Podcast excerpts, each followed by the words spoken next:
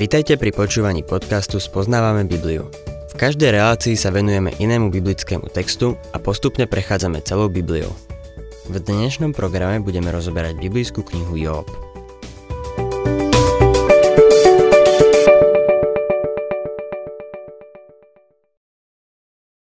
Milí poslucháči, ako som minule povedal, keď sa Boh zjavil Jobovi, začal tam, kde sa Job nachádzal. To miesto, kde bol Job, bola skládka za mestom. Strhla sa prudká búrka a Boh k nemu prehovoril z búrky. V tej dobe ľudia poznali Boha ako stvoriteľa. Musíme si uvedomiť, že kniha Job pochádza z obdobia, keď nebola napísaná ani len čiarka v písme. Boh teda začína s Jobom v tom bode, z ktorého vychádzal u každého v tej dobe. Začal zo stvorení. Pavol začal v tomto bode, keď hovoril o Božom zjavení celému ľudstvu. V Rimanom v prvej kapitole v 19. a 20. verši píše Veď to, čo možno o Bohu poznať, je im zrejmé. Boh im to totiž zjavil. Lebo jeho neviditeľnú skutočnosť, jeho väčšnú moc a božstvo možno od stvorenia sveta poznávať uvažovaním zo stvorených vecí. A tak nemajú ospravedlnenie. Je dôležité si uvedomiť, že Boh v tej dobe hovoril k ľuďom prostredníctvom stvorenia. V tom čase boli tak blízko k stvoreniu, že ateizmus neexistoval. Namiesto toho mali politeizmus. Úctievali vlastne stvorenstvo namiesto stvoriteľa. O tom Pavol píše ďalej v prvej kapitole Rimanom. Nebudem sa teraz pokúšať ďalej rozvíjať túto časť. Súvisí so stvorením, súvisí s týmto hmotným vesmírom, v ktorom dnes žijeme. A ako Pavol píše v liste Rimanom, poukazuje na Boha. Stvorenie poukazuje na Božiu osobu, na Božiu moc a Božiu múdrosť. Stvorenie odhaľuje veľkosť nášho Boha. Pri čítaní tejto časti nadobúdame dojem, že je stvoriteľom a vie niečo, čo človek nevie. Otvorme si 38. kapitolu knihy Job budem čítať 22. a 23. verš. Došiel si k zásobám snehu a videl si zásoby ľadovca, ktoré udržujem na čas úzkosti, na deň boja a vojny. Z týchto veršov niektorí vydedukovali niekoľko fantastických interpretácií, v súvislosti s tým, ako sa sneh a ľadovec dá použiť vo vojne. Viem, že Napoleon kvôli tomu prehral jednu bitku, no nebudem teraz do toho zachádzať. Biblia zaznamenáva zázraky. To, čo chce tu Boh povedať Jobovi, je toto. Job, toto je to, čo som urobil. Ale ty to nedokážeš pochopiť. Len Boh vie tieto veci. Prejdeme k 31. veršu a budem čítať po 33. verš. Zviažeš vary plejády reťazami, alebo uvoľníš povrazy Oriona. Vyvedieš azda v pravý čas hviezdy z verokruhu a určíš dráhu veľkého a malého voza? Poznáš azda zákony nebies a určuješ ich vládu na zemi?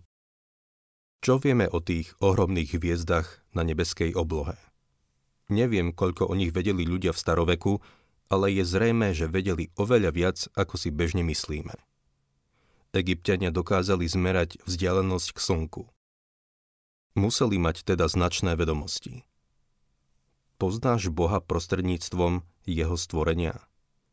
Naozaj môžeš Boha poznať cez stvorenie? Myslím si, že Boh dáva Jobovi jasne najavo svoju veľkosť. Človek môže vedieť o Bohu prostredníctvom stvorenia, ale ono neprivedie človeka k spasiteľnému poznaniu Boha.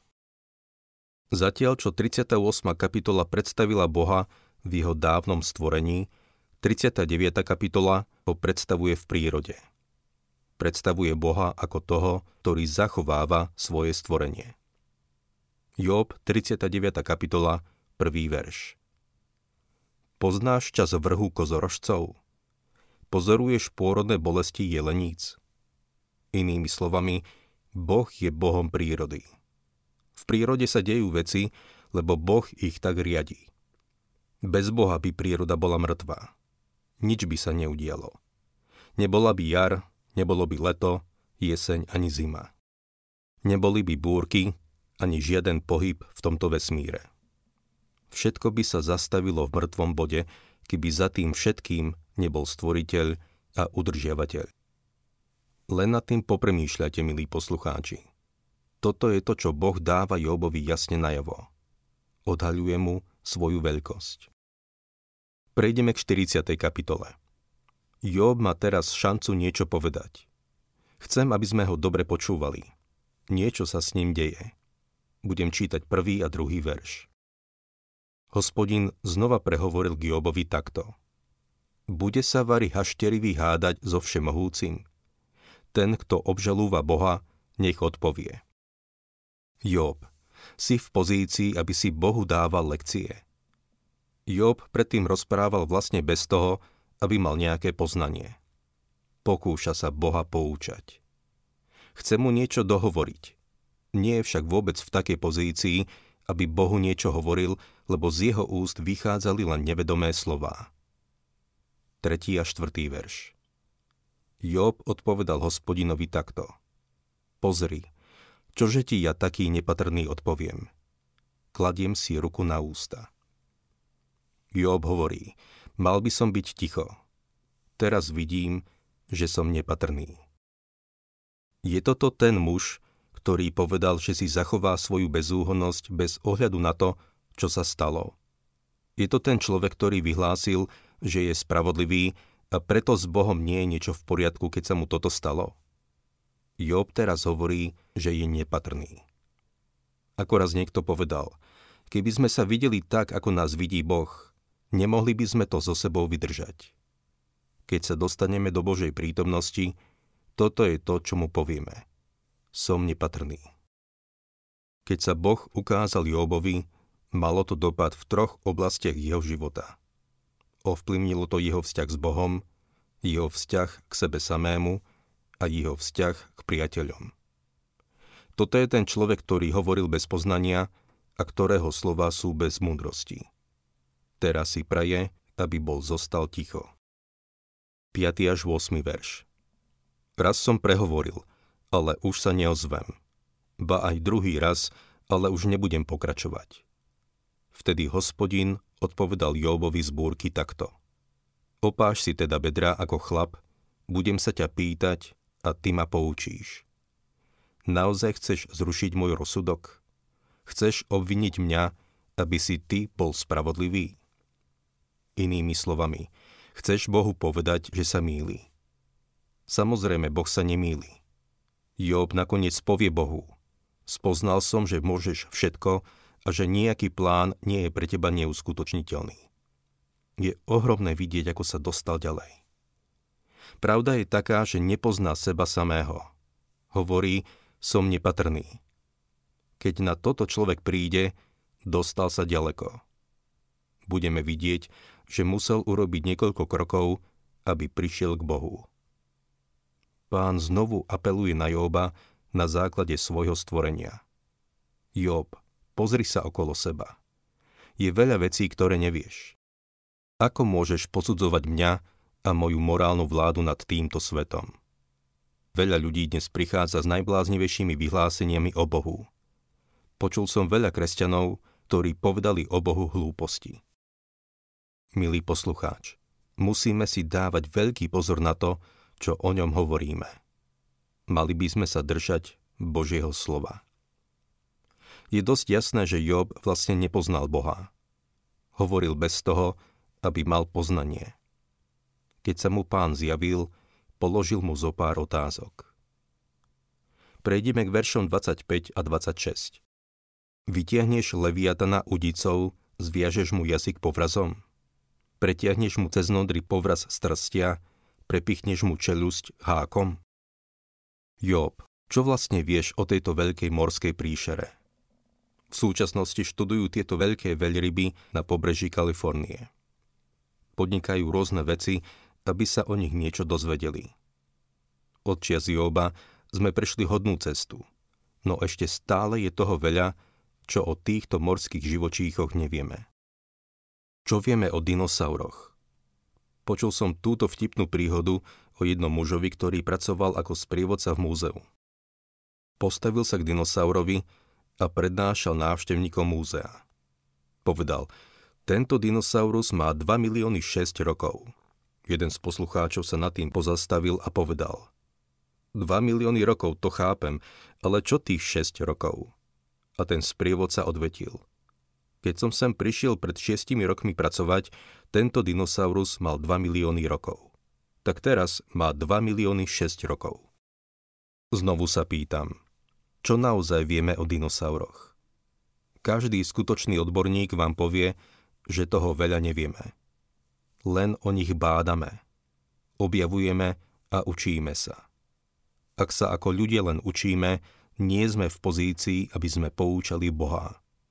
To je to, čo Boh hovorí Jóbovi. 41. kapitola pokračuje v opise Leviatana. Z biblického textu je zrejmé, že mal úžasné vlastnosti a schopnosti. Jeho opisom Boh približuje Jóbovi svoju veľkosť. Prejdime k 42. kapitole. Všimnime si, aký účinok mala Božia reč na Joba. Budem čítať prvý a druhý verš. Na to Job odpovedal hospodinovi takto. Spoznal som, že môžeš všetko a že nejaký plán nie je pre teba neuskutočniteľný. Milý poslucháč, je aj tvoj Boh takýto? Môže všetko? Známy je jeden starý výrok o Bohu. Môže Boh stvoriť taký veľký kameň, ktorý by nevládal zdvihnúť? Na túto otázku neexistuje odpoveď, a to z toho dôvodu, že Boh nikdy nerobí nič hlúpe.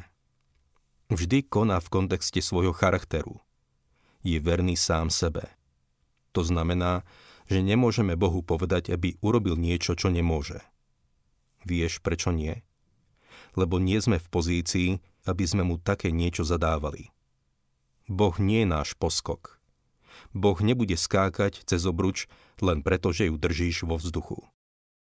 Tretí verš.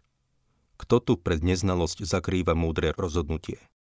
Preto odpovedám.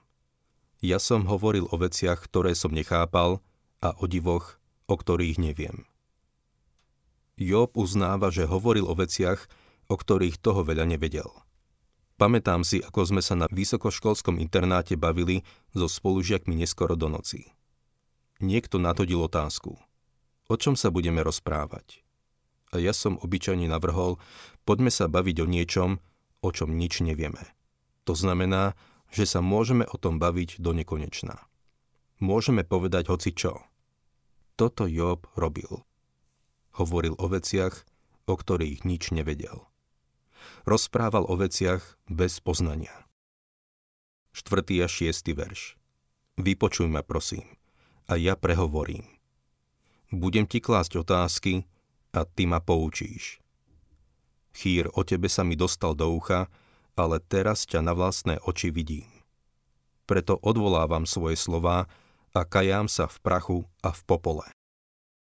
Job má teraz novú predstavu o Bohu. Nestavia sa do úlohy spochybňovať Božie konanie. Musí mu dôverovať.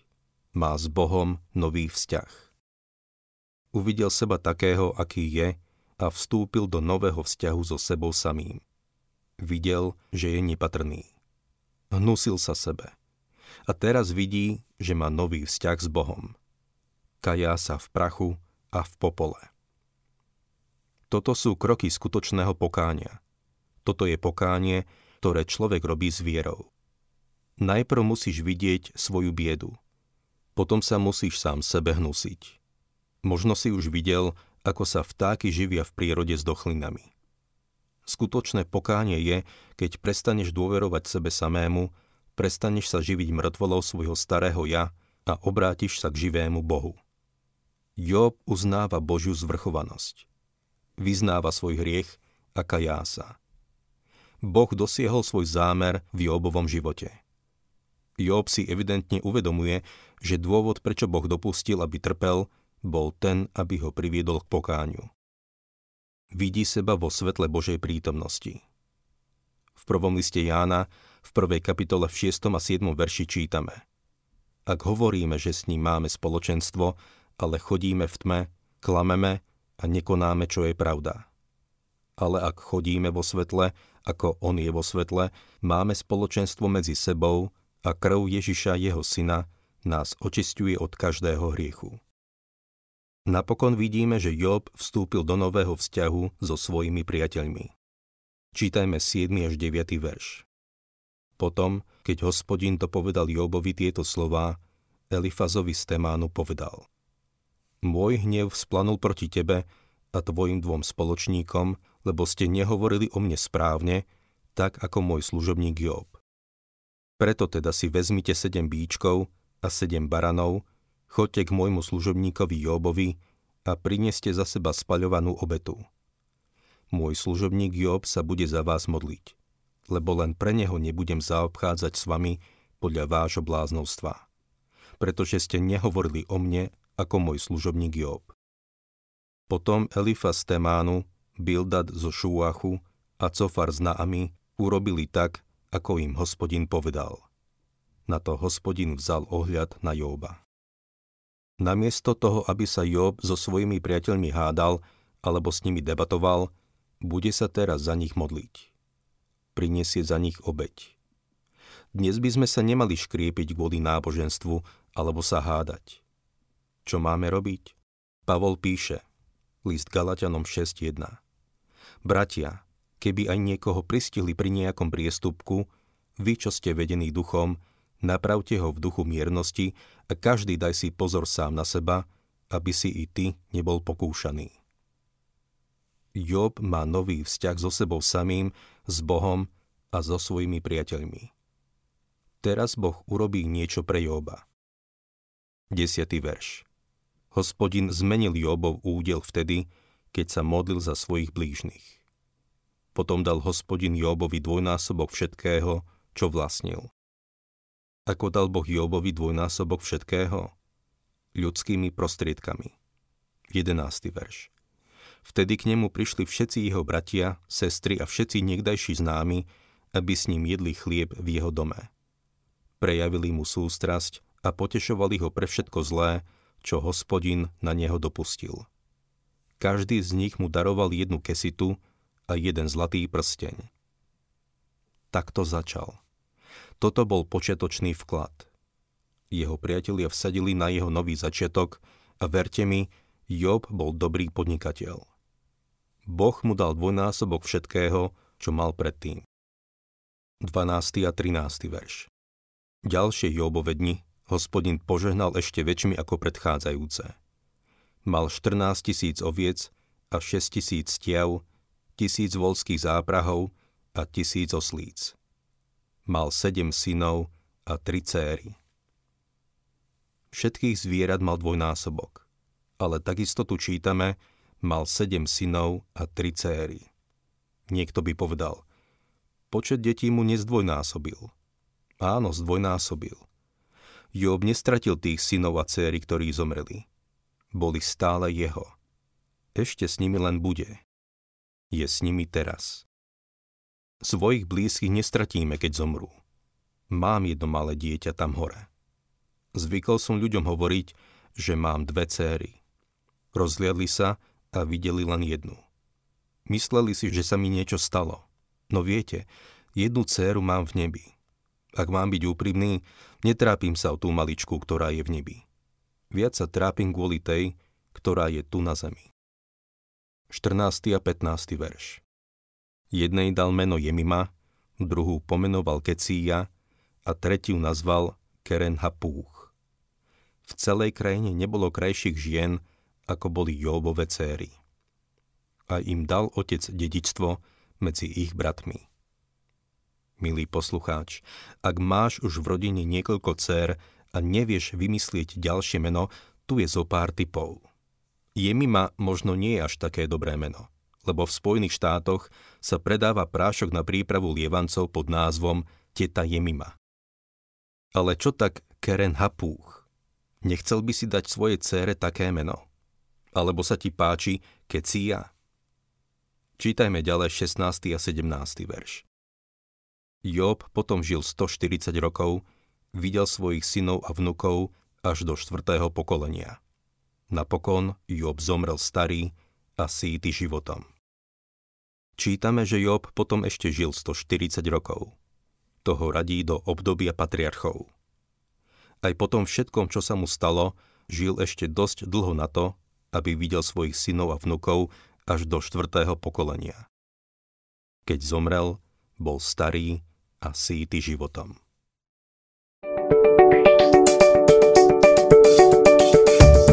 Ak sa vám páči program Spoznávame Bibliu, budeme radi, ak ho odporúčite svojim známym a dáte like, alebo nás začnete sledovať na facebookovej stránke Spoznávame Bibliu. A ak vás niečo oslovilo alebo zaujalo, napíšte nám cez Facebook alebo na adresu spoznávame.bibliu zavinač gmail.com.